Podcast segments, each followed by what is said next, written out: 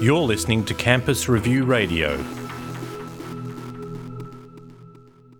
I've heard from some of my friends that they decided uh, to come to Australia, and yeah, they are um, brilliant people who are working in very high-ranked universities like Harvard, Yale, Stanford, and one of them, um, actually, one of them is a um, European uh, person which married to a Persian girl, and he's a lecturer in US, and they even decide to come to Australia.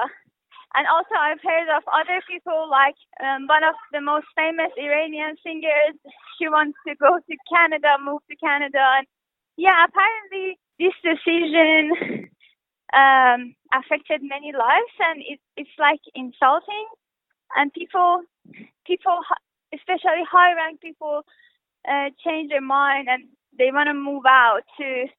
And I think Canada and Australia are, at the time being, are the most welcoming uh, countries and very high, and you can get a high quality life. Um, and the people here are very nice, very welcoming. So I really enjoy being here, and uh, and I'm actually I'm um, I really appreciate how the people are have sympathy with us, uh, although they are Australian or from uh, other non-affected countries.